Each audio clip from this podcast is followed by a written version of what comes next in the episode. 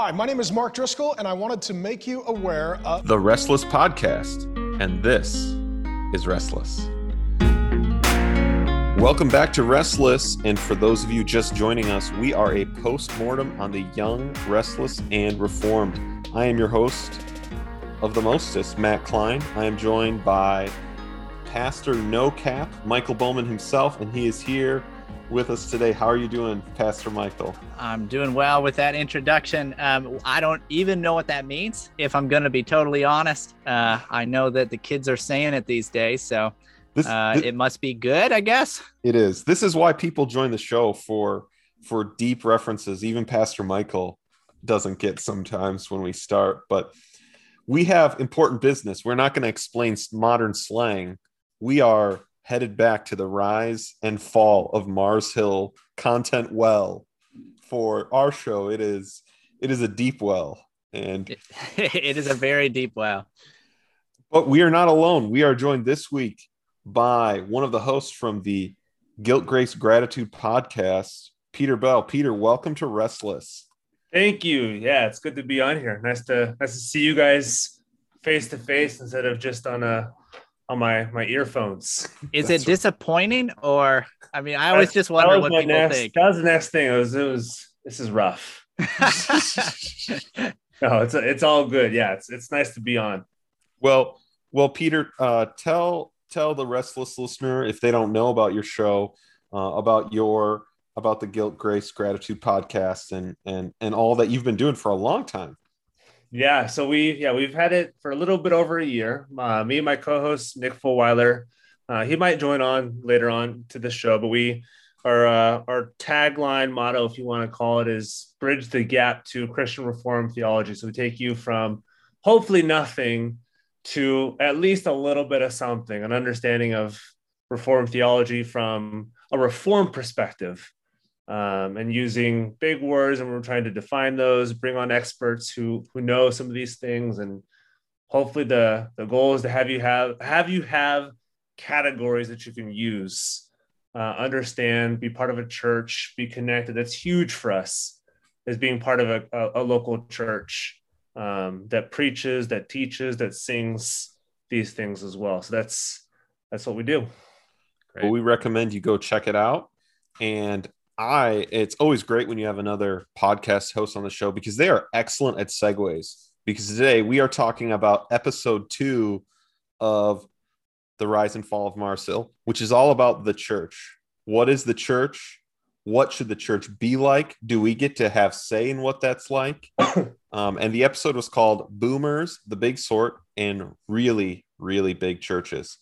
And so uh, I'm excited as uh, our listeners know I am reacting to these shows live. I don't know what's coming next. Pastor Michael, fortunately, has been to the future of the episodes.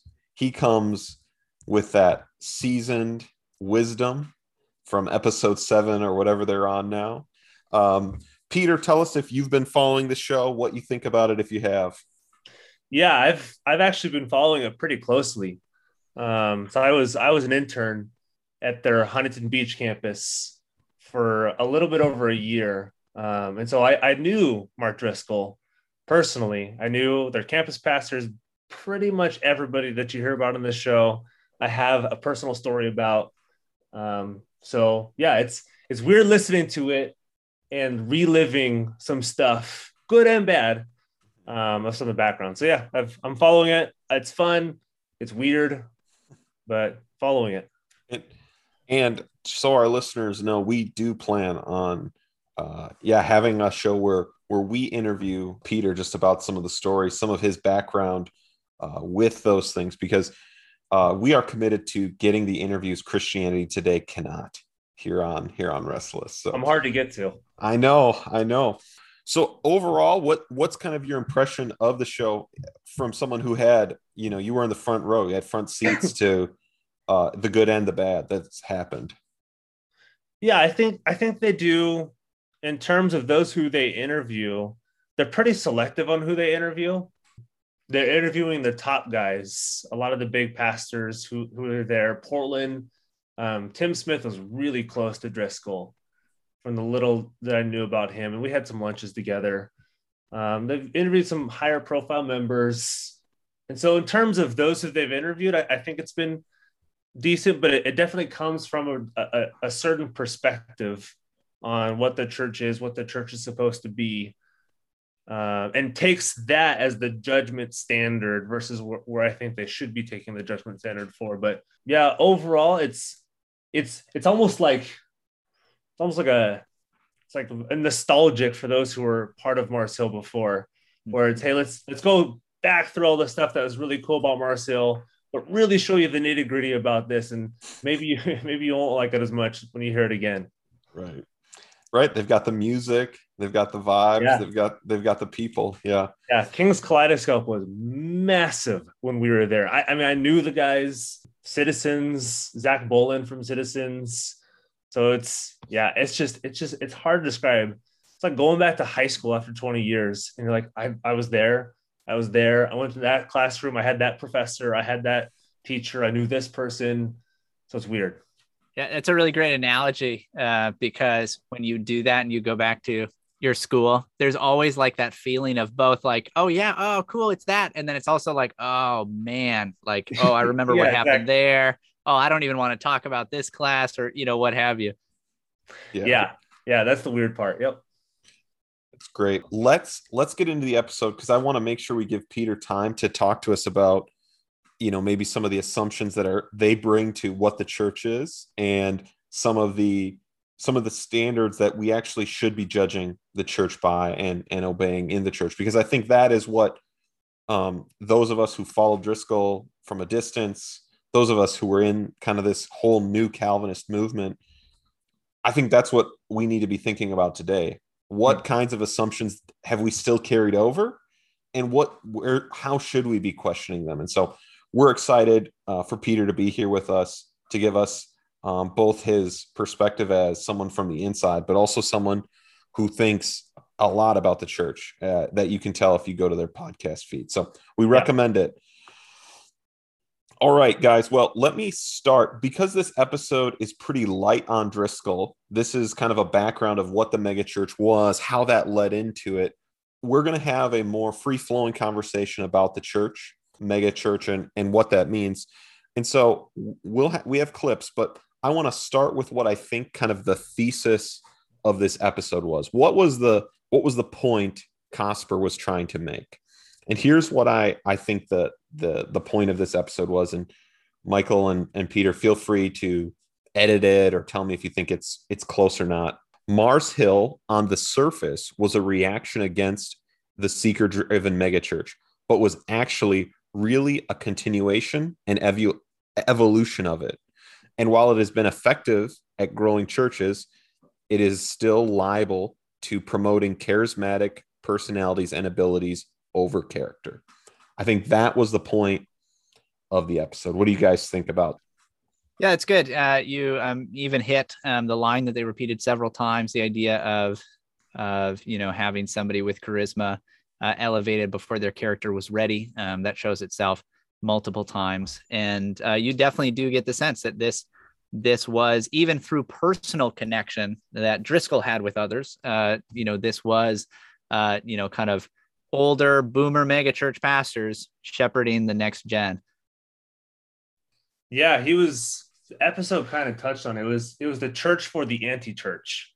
It yeah. was those who don't want to go to church. This is the church for you, which sounds like they're trying to go against emerging church, but is really using emerging church against the emerging church. Um, and that's that's really what it felt like inside. Is this the church? If you don't want to go to church, this is where you go. And we're gonna we're definitely gonna come back to that because I do think this is a great example of one of those assumptions we have to question. Is is church for people who don't want to go to church, or is church for the unchurched? Is that a good idea? Right? Because I think that sounds, at least on the surface, super evangelistic and super great. But yeah.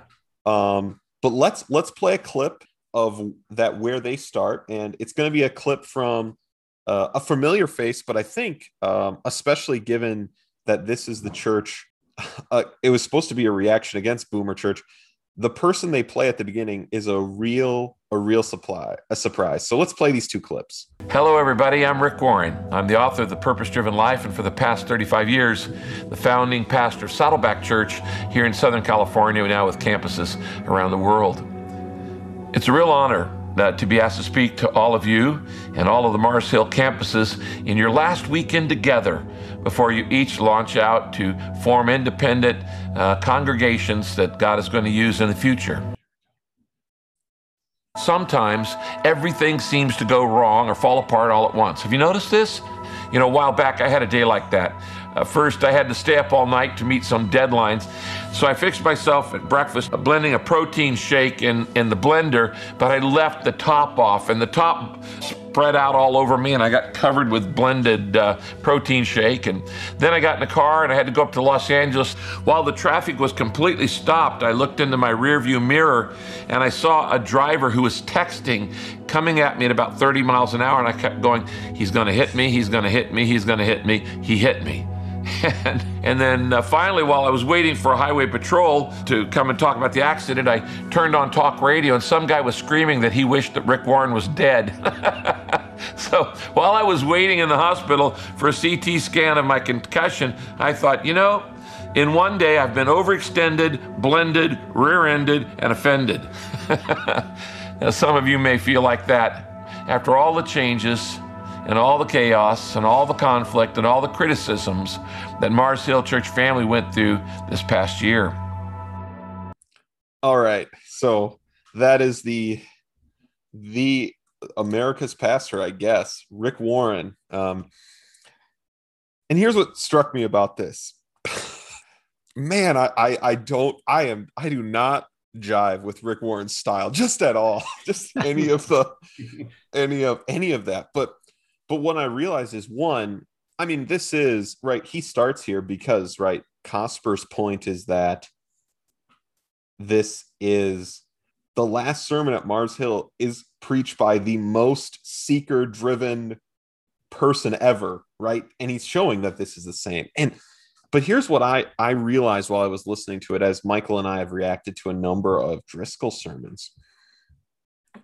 Driscoll sermons are Rick Warren's sermons just in a different style, right? They still kind of go all over. They kind of are all like me telling stories, but they're just for a very different audience. And I don't like, I didn't like Rick Warren's and I did like Driscoll's, and it was over style.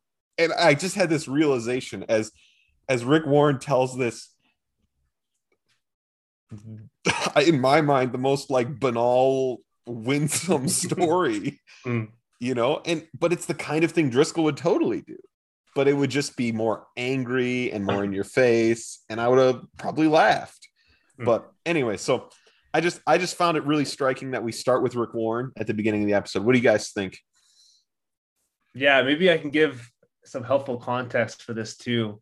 Is the church disbanded right after a summer series right around a summer series that was um oh, what was it called the best best sermons ever or best topic i forget i forget the name of the sermon best series. sermons ever you're right yeah best, best sermons, sermons ever. ever. and so they they were going through some of this stuff and then i, th- I think rick warren was part of them um and so it was after this but it was all it was it's odd hearing it now because it, it makes it makes mars hill and driscoll feel the victim and not the victimizer Right.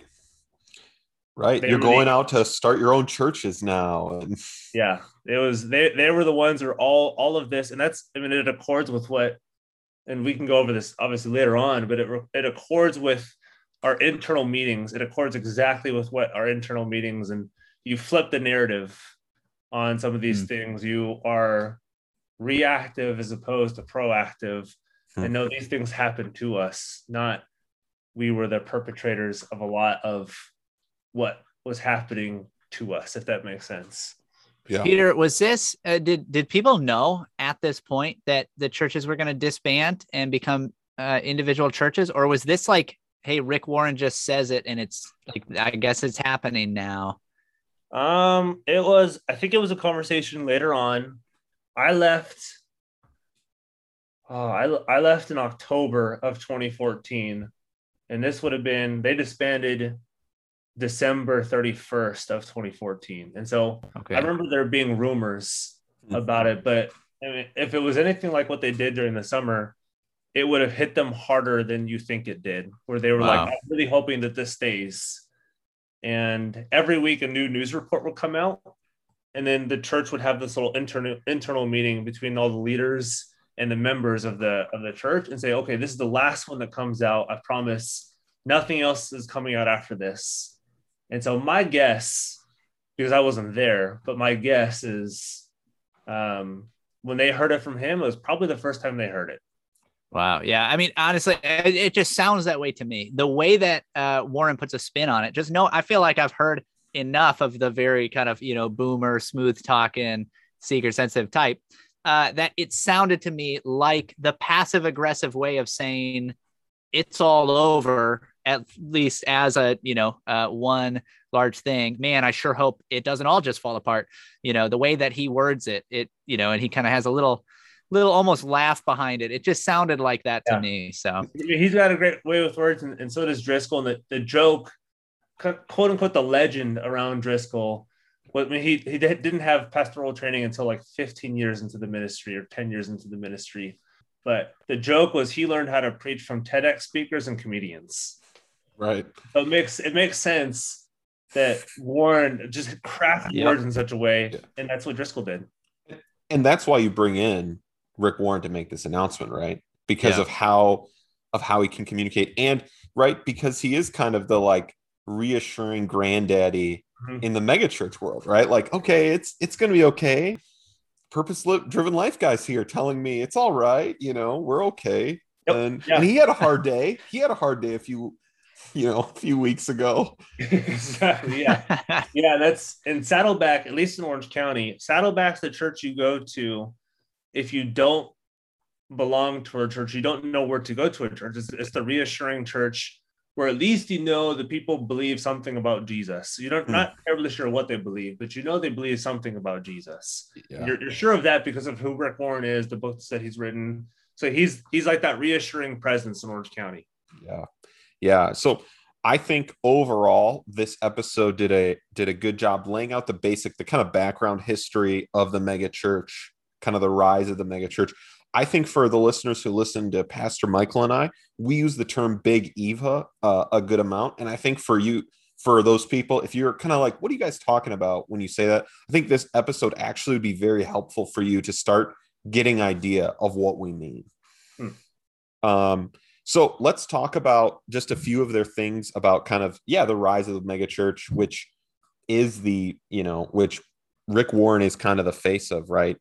That the mega church is kind of almost synonymous with life in the suburbs, right? People are used to driving to places they like for brands they like, right? Just like Peter said, you go to Saddleback if you're like, I want the kind of Jesus church thing, right? There's this brand, there's this idea. Um, they're communities in a box, right? We're all disconnected. I was just driving through some suburbs yesterday and it's just freaked me out. The streets are empty. Where are you guys? I've been, you know, Michael knows I've lived in countries around the world. It is not like that in any in that is an that is a suburb thing. Mm-hmm. Um, pastors can know the demographics, right? They can know exactly who's there and who to market to. Um, and so I the one thing they didn't mention, and I don't know how much you guys have heard about this, but the there was a there was a real push um, by certain missiologists that they believe that to reach the future of America, we needed about 40 mega churches throughout the country hmm. and that you know we needed them to rise up kind of regionally mm-hmm. and that these kind of big box mega churches would uh would reach the world what do you guys give me your thoughts on just the kind of basics of the mega church model um, this kind of stuff before we before we listen to early driscoll we want to give driscoll his due we're going to let driscoll criticize seeker sensitive churches for us before uh, we get too far into this but what do you guys think about mega church, seeker sensitive, that movement? Yeah, so I mean, I guess uh, it's you know pretty broad. You know, when we're talking about mega churches, you know, theoretically, you can have uh, a mega church um, simply because of its size that isn't quite the same as you know uh, Saddleback or uh, Willow Creek, um, but uh, it does seem like I can think of in you know uh, in the Midwest hearing about um, the the primary pastors, teachers, you know the the people whose books you read in the evangelical churches that I was around uh, was almost exclusively megachurch pastors. Uh, and that was pretty, I mean, pretty consistently true uh, as I was growing up. And, um, you know, I went to seminary near Willow Creek and uh, the, the whole of the Willow Creek model, and not just Willow Creek, but also, you know, um, uh, others, Harvest Bible Chapel and, and uh, places like that as well. Um, but the, the Willow Creek model was even just, you know, I don't know, seven years ago, six years ago, still really incredibly influential among many people that I knew uh, in that region. And it was still really the model in a lot of people's minds. And what's interesting is that even in the last several years, uh, and I don't know if it's because, you know, I just went a different way. And so the people I surround myself with generally are not people that are into the whole mega church thing generally. Um, they want smaller churches, but I think it's true uh, in part culturally as well. Um, there was like the the idea of a mega church kind of reached its pinnacle and it has been dying. Um, that's that's my assumption. Same with the the whole seeker sensitive idea. I mean, that's in a sense, I feel like that's probably been around um, for a long time, at least uh, since the Second Great Awakening. And there's like there's just elements of that kind of theological way of seeing the church that has been with us for a long time. I assume it will be with us for a while. Uh, but the distinct way of gathering such a large group of people together, usually under the lead, you know, primary leadership of one particular figure that just, you know, seems to be, uh, you know, a, a, really impressive person, that seems to be waning. And maybe I'm wrong, but that that seems to be uh, what what I see around me, at least in in those that I speak to. Yeah, I mean, I I had a, a similar assessment. I mean, growing up in Orange County, which was mega church capital of the world for a long time. We had Crystal Cathedral with Robert Schuller, Mariners Church, which is 15,000 people. Uh, I think there's like 10 or 15 churches of 15,000 or more wow. in the city or in the in the county of Orange County. That's, wow. that, the the cultural like milieu of Orange County. You it wasn't like when you ask somebody where do you go to church, it was one of the 15 mega churches. Hmm.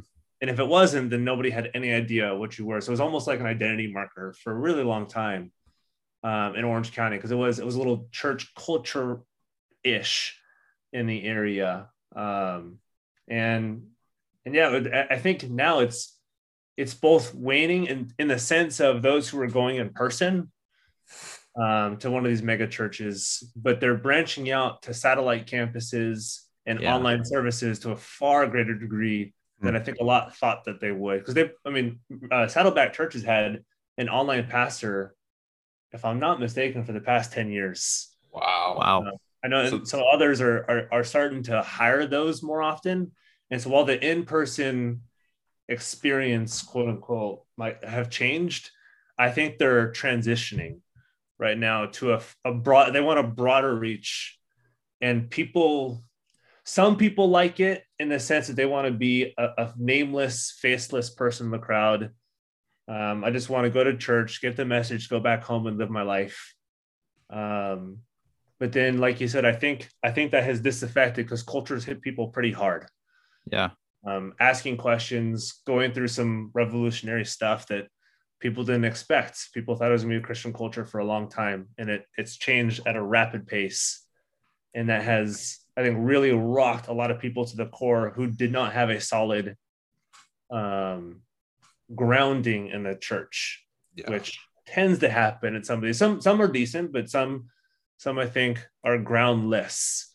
Yeah. And they cater to that kind of understanding. So that was that was kind of how I grew up in this and saw this. And especially today doing doing some research in the area for a church.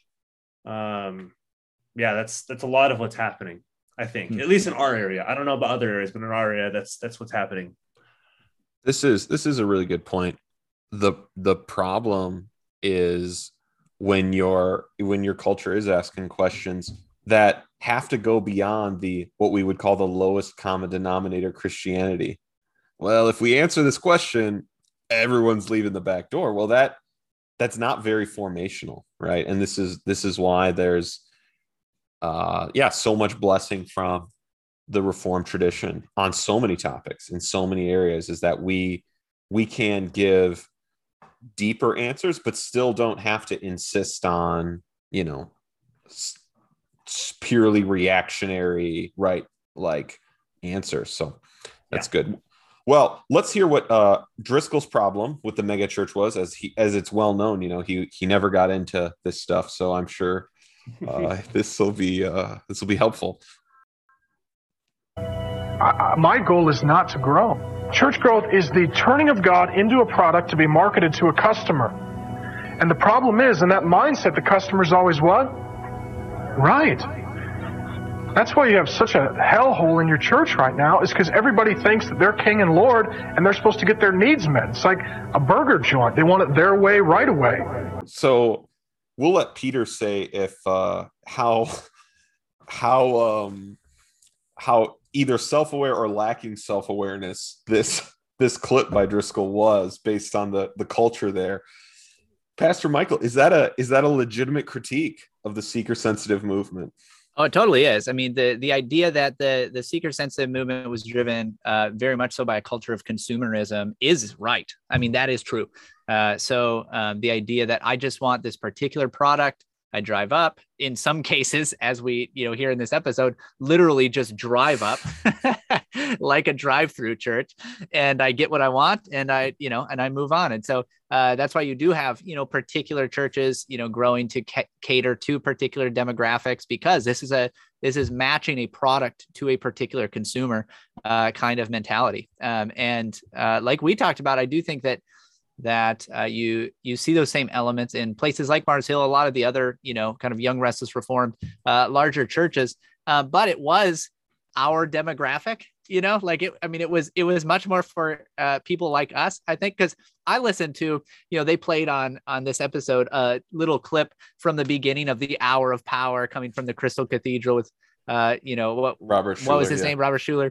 Mm-hmm. And I I heard it and I thought that is just the lamest, you know, thing I've ever heard in my life. I would the minute that I hear this, I'm turning it off. If it's on the radio, if it's on the TV, I don't care. Like that's so lame. Uh, and yet it obviously, you know, uh, struck a chord with a lot of people.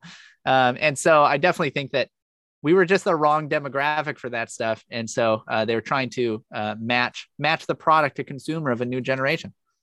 Yeah. Yeah. So Peter, how how um how how does how does Mars Hill hold up against that criticism, that scathing criticism from Driscoll of the megachurch and the seeker sensitive movement?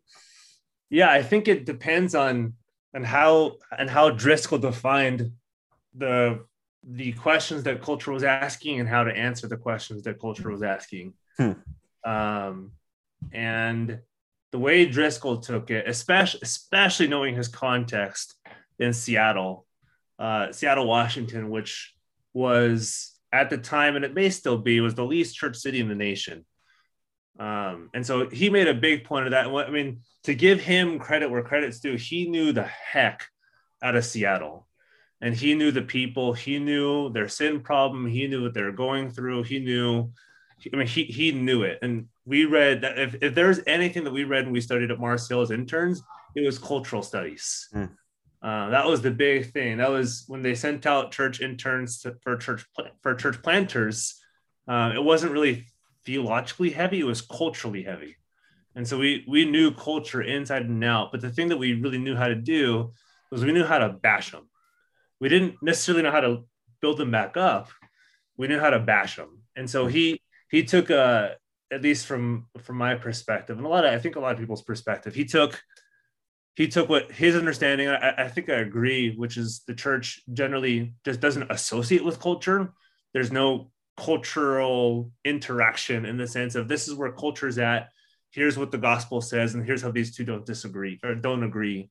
Um, he was like, no, no, no. What we're going to do is we're going to take culture head on, exactly what they think, and then show them not necessarily where the gospel applies or a Christian worldview applies hmm, hmm. Um, differently. And so, yeah, I think it depends on what Driscoll is answering. My, my guess is Dris- Driscoll is answering, we are going to react not against culture, but against how the other churches don't interact with culture. Sure. Yeah. So that was that was my impression. Yeah, no, I think so. And I, I think the like right the key, you know, one of the the big line because it's and it is such a thing that is it is a it's a, again he is in all of the times Michael and I have discussed him before this podcast came out and after is no doubt he's culturally astute. No doubt. That is just such a clear um right when we did we did a we did a a reaction to him on the Steven Crowder show, right? The guy knows woke Christianity is going off, is going over this edge. Like he knows these things are going, and he's already getting himself ready to be ready to lead the parade out as this stuff goes out, right? So he he he knows, and I think right one of the, the things you can just hear is like, I don't want to grow. No, obviously he he did, and and right, but but he knows enough to know that I don't want to hear like I'm right. I because the millennials, Gen Z, we don't want to hear the it's all about success. It's all about, you know, like that that doesn't that totally rings hollow to us. Those kinds of uh, as Michael said and as Peter said, those perspectives on culture, those don't those don't make any sense to us anymore. And so he knows to uh, he knew to jump out of those things. So yeah. as we as we go forward there are a few components of the kind of the uh, of the megachurch model that they point out so one is this idea that we can target a church for youth culture or a church for the anti-church uh, as peter said mars hill was right? I'm going to just show these guys. I'll include it in the show notes. They also mention saddleback sam. I don't know if you guys have seen saddleback sam before but oh yeah. uh good. Pastor Michael's looking in shock and horror. I guess he hasn't. Um, if you if you uh, I'll I'll include this in the show notes, but it uh Rick Warren when he said someone was going to plant a church, you need to create the profile of the person that you're trying to plant a church for. And it is a guy with a cheesy old cell phone. He's well educated. He likes his job. He likes where he lives. He thinks he's enjoying his life. He's smug he prefers informal things he's overextended in time and money right and that these are the kinds of things you need to know to plant a church so he's also got a pager and super old cell phone cell yeah. phone with a little antenna on there i mean this he's is great two forms of communication instead of one that's right and he's skeptical of organized religion as all well-educated uh, satisfied exactly. people are. So this kind of idea of you know let's let's stick with the specific one that i think it would be closer to our listeners. This this idea of churched for the unchurched or church for the anti-church. What kind of pressure is that right? What are the positive what's the negative of thinking through church this way? Because i think it's still a way right? Like you know we this is still a way people talk right and cosper i don't think we'll get to the clip but he comes up with that hey downstream of this you need to know acts 29 right? A lot of the planting networks in the Southern Baptist Convention. There are plenty of reformed church planting folks that still talk this way. So, what do you guys think of this? What what positive or negative pressures does talking about having a church for the unchurched? You know, what does that lead to? What where is it right? What do you guys think? Yeah. So, I mean, trying to put the best possible spin on it, um, I would say, like, obviously, this, you know, hopefully, in again, an ideal sense, this is coming out of a heart to want people who do not know Christ to come to know Christ, right? So uh, you think maybe, well, how do we do that? Well, we got to get them in the church doors. Okay, well, how do we get them in the church doors? Some other way, you know, uh, whether that be, you know, we have, uh, you know, really exciting music, or we do these, you know, fun events, or it be some kind of social work or something. Like we have to do something that will get people that do not respond to the gospel in the church doors with the hope that they do respond to the gospel. Um, so that would be my like, uh, you know, trying to put the most positive spin on it uh, that I can. Yeah, I think, yeah, in a sense, similar to the positive being you're you're always aware as a church that new people are coming, and that was mm-hmm. certainly true of Mars Hill. We absolutely knew, I mean, we met new people every single week because people were so excited about what was happening at Mars Hill and being part of Mars Hill that we were hyper aware that new people were coming in. Uh, and so the church, I think at times struck a really good balance between those who were churched and those who were unchurched. And they had a, a, an understanding of both of those demographics. Yeah. So I think if you want to put a really positive spin, that's that's really what it was. Is Um, they expected new people who did not know the faith on a week in week out basis, which was great for evangelism. Uh, and they were they were ready and they were stocked for evangelism. Uh, and in a sense, they were trained for evangelism. They, they, they, most people knew the faith pretty well at Mars Hill um, because it was it was your introduction to Reformed theology, and this is the stuff you were excited about. And he was quoting Calvin, he was quoting Luther, and so like, I want to read these guys. Um, and so that was that was helpful. Um, and then negative aspects was it was always a moving target. You were never terribly sure what mm. not church was going to look like, but what worship was going to look like, what the sermon was going to look like. It was it was because it was so outside focused. It almost felt like you weren't like you didn't know what the next service is going to be like. You didn't know what was going to be talked about. You didn't know really how the gospel is going to be applied throughout the sermon. Um, and you almost felt like, as a new person, at times I'm forgotten about. Mm. And then the uh, the people who are coming into the church for the first time, they're the ones who are really going after, which in a very real sense is the seeker sensitive movement. Yeah. Um, so when it was yeah. it was bad, it kind of it kind of led towards that. But it was it was I, I think coming, I mean, being in the Reformed Church is a healthy corrective, where we tend to think it's it's our people who've been here for 30 years, baptized, catechized into the church. We forget about outside people a lot of the time, and it's a healthy corrective, I think, on that as well. Yeah, I I, I do think that um, that there are uh yeah helpful ways to think right i think the idea that people we should be aware right the idea of awareness of an outsider there right even though i think there are uh, this all leads to a lot of problems right? I think that again we fundamentally don't right? When when the when we say well this is a for evangelism right? Like rick warren in his book, book purpose driven church says the church is not for the christian. Yeah. And then he doesn't say it's for the worship of god. He says it's for lost people. He says we have other time right? That there's a misunderstanding of of what we're doing in church but right it doesn't mean that we're here to worship. It doesn't mean we can't be welcoming. We can't help people on try and help bring people in to understand what we're doing right? Like that's all a good awareness. And you know peter that is a good corrective. But what we don't get is right and and again michael and i right we uh we make jokes about the the truly reformed right? That they often don't seem mm-hmm. uh, which is why again we will we'll promote your podcast here. We love that there are people like, hey, let's bring it all down. Let's bring it to people so that they can get it, so that they can get on it. Right. That that's yeah. good. But yeah, the the church is not about is not in the end is is not for the unchurched. Yeah. Mm-hmm. Yeah. And there should be, I mean, so the reality is you want to strike the balance where like I want uh, people who come from outside of our church when they come in, I want them to feel very welcome. And uh, it was actually one of the things that struck uh, me and my wife most when we walked into our church is that you know within the first you know uh, couple of minutes we had several like really important deep conversations with people that we had never met. It was great. Um, so like i want people to walk in and feel very welcomed feel like they can come. You know i, I want that welcome feeling.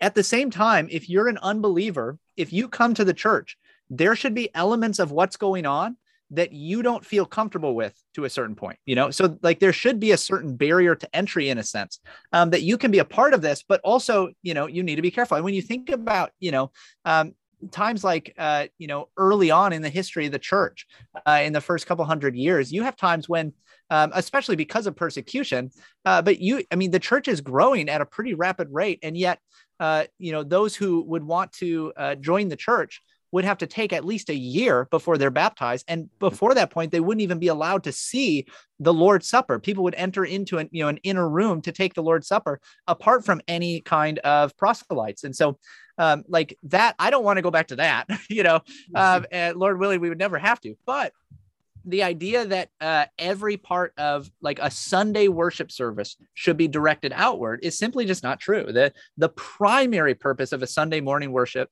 is worship. It's to worship God. That's what we're doing. So we're trying to bring worship to God in a way that uh, is satisfying to Him. That you know is done according to His Word. Um, and I want everybody I know to do that. You know, like I want everybody I know and everybody I meet to be a part of that. I want to welcome people into that. Um, and at the same time, if if they do not yet have faith in Christ, I don't want them to come in and be like, "Oh yeah, I feel perfectly, you know, at home with all of this." Uh, you probably shouldn't, you know. Yeah, that's that was and it goes back to a lot of the cultural understanding of Mars Hill, where we were so so stinking cultural focused that we read the church through the lens of the culture, mm. not and I, I just I had no I had no understanding or no categories for seeing oh the the the Bible gives me categories for what the church is, how to structure the church, and what the church is for, versus the Bible is within the church, but we really do the church based off what culture is. I mean, our music was ridiculous. If they, I mean, if you look at Elevation, you look at all these big churches. I mean, that Mars Hill had the talented, most talented musicians. We had no the doubt. most talented production crew. We had the most talented everything. And so all of church was how do we take all of these composite parts that we're the best at and very internally we like we, we knew we their best. And people wanted to follow mars hill and the way that mars hill was doing church who weren't part of more reformed circles um, and we knew that. We knew that we were setting the trend. So we knew what we were doing was going to be copied by everybody else. But yeah. that was to the expense of what yeah. the scripture says yeah all that all that stuff. And i and i do think that there is right one one sense. Yeah no i mean pastor michael and i have both uh, you know, cop to the fact that as as guys from a distance and who visited, right, we were like, no, this is the way. What they're doing, right? They've got it. yep. They've got it, right? We Mandalorian, this is the way. Yeah, exactly. Yeah. Um, but right that I, I, you know I often struggle you know and this is a this is a this is kind of a live issue with our you know our Acts 29 friends with a lot of our friends who are kind of in the Calvinist circles I'm like hey guys it is okay if there are things that are done in church that an outsider immediately doesn't understand. Mm-hmm. Just like the fact that my kid has to learn math before they can, like, right? Michael Horton kind of makes this point all the time. It is okay that this happens sometimes. Now, we should be the the point is though, right? If that is the case, you need to be aware of where that's happening. You need to understand, right? You need to be uh, hoping to explain it. But right? We it is okay if it happens sometimes. And that obviously is kind of the like that is anathema to the seeker sensitive model and even the reformed-ish seeker sensitive model. So um, let's play a clip. I think I've got the right clip of the kind of one other really big component needed for the seeker sensitive church to work. And then I think Michael, you'll have to go, and Peter and I, we will kind of just do the uh, um, analysis of how do we know God's working in the church? What's the church supposed to be like? So if you will you just log out when you have to go, Mike. So All right. here we go. Particularly. I got seized by the beauty and power and potential of what a church could become. And I walked away from the well laid out script for my life and swore to myself I would not go to my grave without at least trying to see if what happened in Acts chapter 2 could be replicated in the 20th century. Willow has to reach its full potential because it's the hope of the world. Each of its attenders really. The grandiosity of. So that's a clip of Bill Hybels and Mike Cosper is playing him because he says the other essential element for the megachurch is the vision casting leader. And that is a that's a kind of a terminology that is just everywhere now. So is that the pastor's job, guys? Tell tell me what you think about the vision casting leader.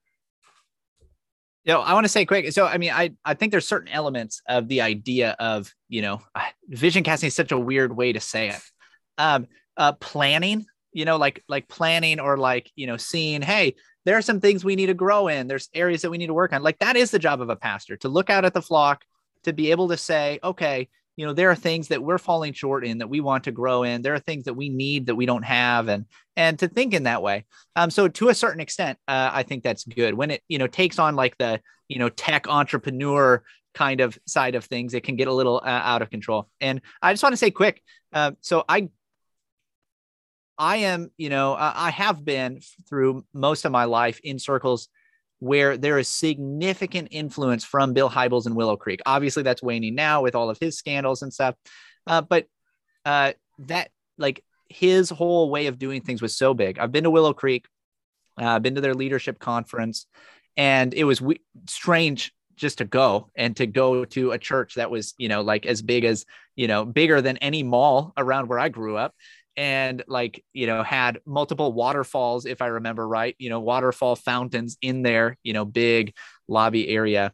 Um it, it was very strange. Um and still like there were enough people around me that like you know were a part of the church came to faith through the church you know they were like they they grew up in it whatever it was or just like when i was at seminary there was a lot of guys where this was their model of ministry. It was it was to be like bill hybels and and do church the way willow creek did.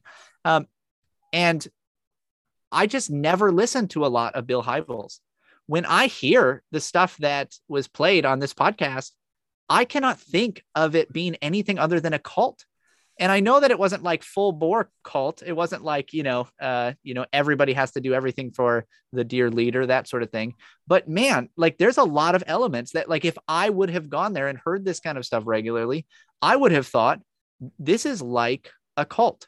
This is like some guy that, you know, uh, thinks that everything is here and it's all about this place and and and this purpose that he's cast. And so uh, anyway, I just wanted to say that, um, you know, and it's just what what I thought when I first heard that. But Pastor Michael, Willow is the hope of the world. oh man, and no wonder people growing up around that just thought, "Hey, this is how we have to do things." You know, this is this is the way it has to be done. Yeah, and it's it's not too dissimilar from from Mar- Mars Hill, like what I was saying before. Um, we knew and we told each other everyone's following Mars Hill. Those who are non-denominational, whatever it may be, um, they're following the the scripts that Mars Hill is writing, and we liked the fact that people were following us. In a real, in a very real sense, it was we were following Driscoll. We were following what he wanted to do, the vision he was casting for us, and it, it from what you were saying too, the under our, our understanding of the the very nature of what church is, because we weren't uh, under the confessions, because we didn't uh, see how the Bible prescribed worship. It was how Driscoll prescribed worship. And that's what we did. And that's what the church became and the church was doing for us, which made him so vital for our mission. And the vision that he was casting, that was our confession in a very real sense because we had nothing else. I think Peter, there's it is no surprise churches that do not have a um, a very explicit confession of faith often need a church vision statement or a vision casting leader. Absolutely. Right. Likewise, they all need a principle of worship. Right. Yep. And, and so top bottom. Yeah. He he gave us the principle of worship. He gave us the confessions. He gave us the the Driscoll confession of faith, and we followed it to a T. And I think and, a lot of other people too, in a, I mean, a very real sense, Acts 29 it was Mars Hill was the confession. Let's copy this as many times as we possibly can. By the way, Acts 29 pastors, we're still looking for you guys to come on. We'll uh we'll talk to you about that sometime. But I was no. part of Acts 29 for yeah, seven years. But think about it, right? It's it's just like uh, Pastor Michael's PCA church. If we suddenly said, okay, we're getting rid of the Westminster, we're getting rid of what you guys order worship with, their church would collapse right? It, it would not be a surprise. There would someone would be coming in to preach oh, the last yeah, sermon. Ab- absolutely. And the the joke that I tell is when Driscoll wasn't preaching, we had had maybe half of the church show up. Sure. Sure. And yeah. it was obviously there's there's more to it than that because we had many other pastors part of the church, and even when our church pastors, because we had a satellite beamed into our church, um, in Huntington Beach, and all the other churches had satellites. We didn't have actually a preaching pastor other than Driscoll. And when our campus pastor preached, a half of the church would show up. Versus when Driscoll would preach on the satellite, the whole church showed up, which yeah. at the time didn't make any. It was like, oh, this is a, of course, but now it's like, are you kidding me? Yeah, yeah. Um, I think that that is that's so interesting. But I I think that this is. Oh man, I lost my train of thought. This is, yeah, I, I, it's just so fascinating. We've we're at this at this point. Yeah, no, man, I'm I'm I just it's it's wild. So yeah, I think I think what where we'll go from here is let's think through you know the the kind of analysis and criticism this podcast gives the church and and maybe um because i actually think right if this podcast just existed to say hey in evangelicalism we tend to promote ability charismatic personalities over character. If that's all this exists to say okay that's fine. But that's actually a fairly limited critique. And i think that as you're saying, Peter, the Reformed confessions and the scriptures give us a lot more, a lot more foundation and a lot more ability to to to look at this critically and mm-hmm. to criticize it more than just like what makes sense culturally. Because if yeah. we say what was Chris, what is Driscoll criticizing the seeker sensitive movement for? Hey guys, you you don't know what's coming. You don't get what culturally is going on. Which he was right. Mm-hmm. But that's still not a substantial critique. No.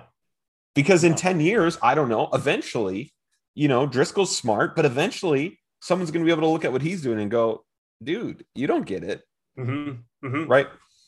Um, and so I think that this is this is why we want to this is why we want to think through this critique. And so I want to listen to um, the the genius on these things himself, Ed Stetzer, and we'll listen to his clip about the positives and maybe the downsides of using the megachurch, and then we'll discuss this and just a couple more things before we uh, finish this episode.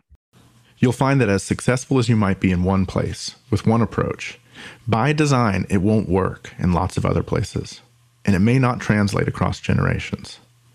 Here's Ed Stetzer. The seeker movement was the built on the idea that if you did church, if you updated the church, you spruced up the building, you spiced up the message, and you sped up the music, that that would engage baby boomers, and it did.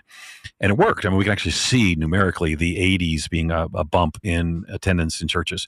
And then what happens is everyone who sort of is going to be moved by that is already yeah, they all got the mailer. They all, you know, got the invite from their neighbor, so they're in or they're not. For many Gen Xers, so Ed Stetzer says the megachurch model worked. We know the numbers increased. But I think Mike Cosper's statement before that, in my mind, I think kind of negates it working. And and and and you can tell me what you think, Peter. When he says what we were doing doesn't work across in all places across generations, what what is the problem with that? What's the problem with a view of the church that says, well, we've got this church and it's going really well here in the 80s, but we know it doesn't work if we move it to a maybe a non middle class white culture or we try and move it to anywhere else in the world. What's the problem with that view of the church? Yeah, I think there's, I mean, maybe even an underlying assumption that each church is culturally situated. And so mm. it speaks into just that culture at just that time because only concerned with just that culture, which there's a sense that you should be concerned with your culture in your cultural context. But you've so, in a lot of these cases, in Driscoll's case, in a lot of these cases, they've so transformed that church to look like that culture, that local culture, where you can't, you can't multiply that church because it doesn't work anywhere else. Um, because it's it takes it's it's a it's bottom line assumption that you speak to that culture and that culture alone, and that's the foundation of where your church grows up through. Um, and then even what Stetzer says about the 80s at working, um, I mean, I think some of your listeners might know um, with this post-mortem kind of context is Willow Creek had a huge, maybe 20 or 30 year survey on the health of their congregation. And it was the more often that their congregation actually came to church, the less satisfied they were spiritually. And it was this inverse product of the more you went to their church the less satisfied you were. So it wasn't the growth of the church that he should have been worried about it was the depth of the church being more worried about being under, uh, understanding the faith understanding what the purpose of the church is what the gospel is doctrines of the faith. So they grew so fast with or uh, um, across the land and did not grow at all depth wise and they had a great understanding of the culture but when that's your baseline assumption and you're not just looking at the bible in our context the psalter you look at the bread and the wine, it's easy in a in a I guess a fleshly sense to translate that to different cultures as long as you have a translated Bible, you have a translated Psalter, you can move that anywhere you want to and it makes sense to people in other cultures because you don't have to say here's this culture now transplanted here, let's figure out this culture and where they need it where you do do that stuff. Yeah. Um, but the simplistic approach of the means of grace that's uh, it's you can't beat that for how culturally sensitive because it takes its root problem versus saying the root is the culture itself. No, totally. It is, and it, I've mentioned it here on the show. It is weird in the different countries and cultures I've been to watch people try and replicate an American yeah worship service. But but right, the the fundamental theological problem with the statement, like, yeah, we're doing church, you know, we know it wouldn't work really in any other decade in history in any other place other than Orange County. Yeah. That you know, I love the the the simple, the means of grace you're talking about, but we also believe the church is Catholic. We believe we are united to the universal church, right?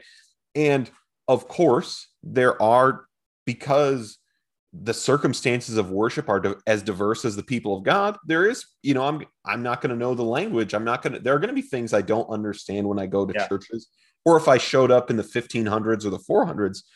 But the idea that the my church practice has nothing to do with what they would be doing, one that's concerning because if we are all ruled by the scriptures and ruled by the similar means of grace, there should they should recognize us if they yeah. could speak our language.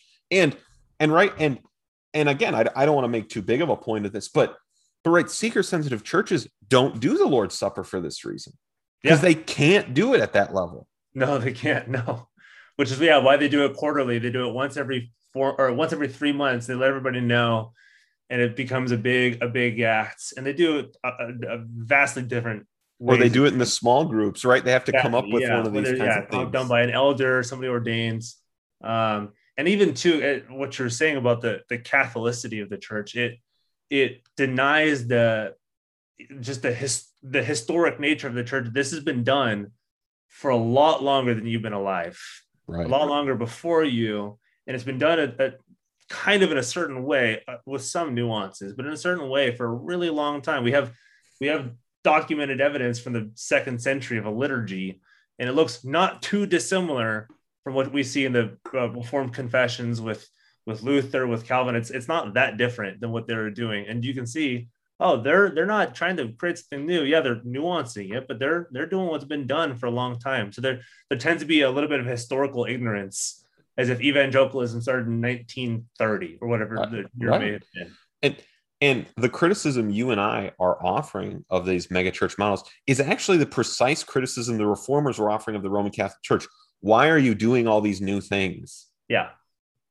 It, you know, because and and that's and that's what it was. And i think the other thing that i want to ask you the willow creek metric is how how many how many campuses how many people right? They're they're purely numbers right? And then we have in this episode we listened to the folks uh, chuck smith uh, who's also from california. We listened to some clips from john wimber.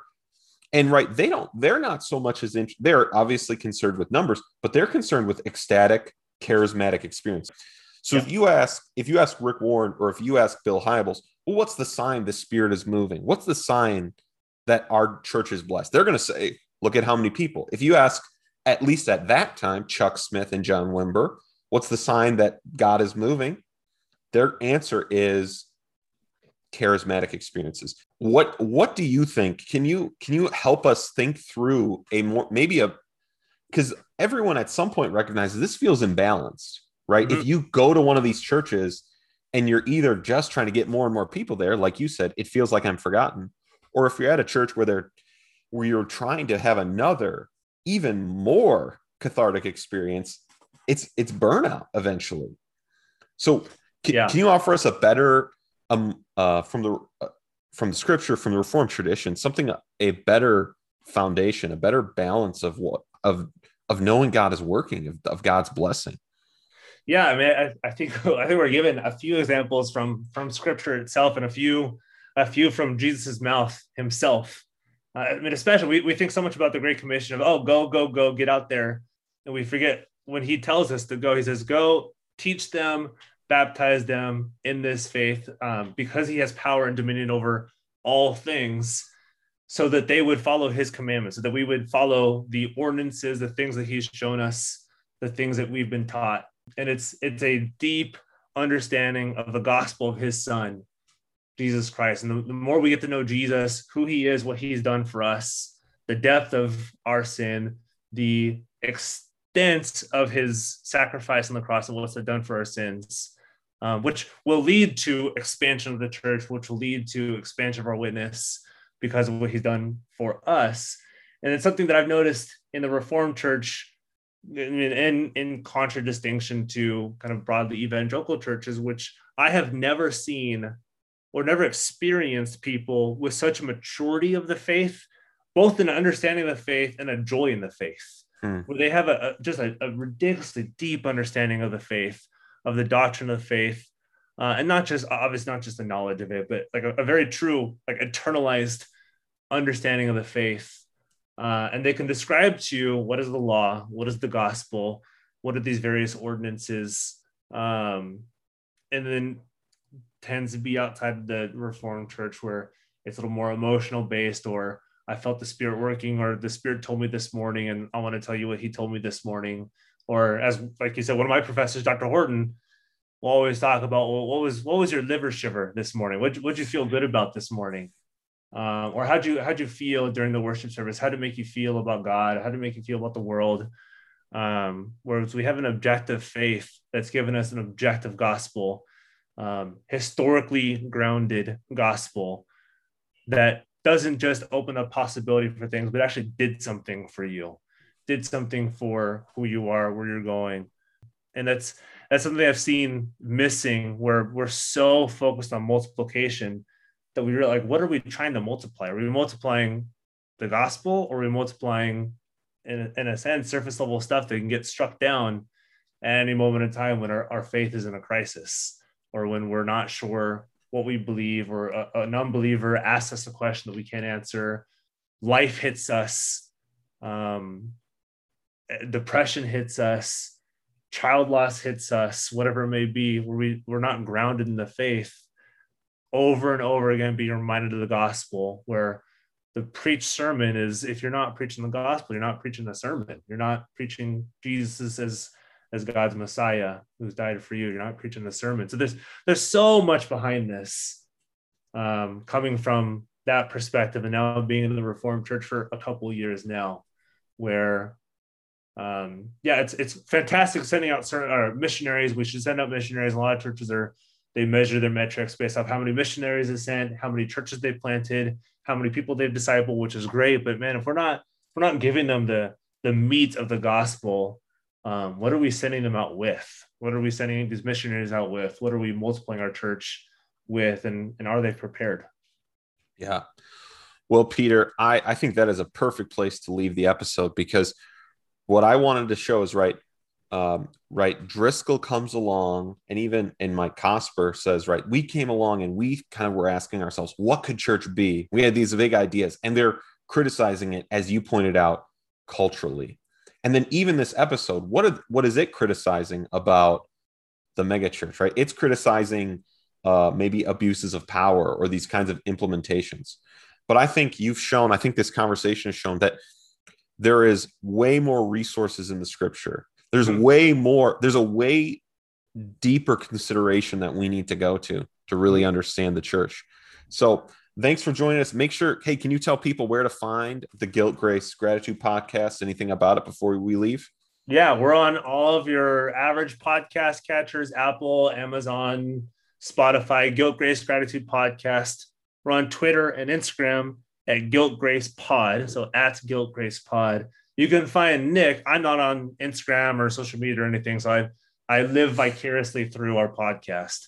So I don't I don't care if, I don't care if you don't know who I am uh, you can yeah you can listen to that stuff um but yeah we uh, produce episodes mondays thursdays and saturdays so call us crazy but that's that's what we do dude i, I call you crazy you guys are the hardest working podcast in the reformed world right now so it's great uh, there's a lot of they they cover a lot of stuff. They interview a lot of great reform thinkers. I think uh, you will appreciate it if you if you've enjoyed the conversation today.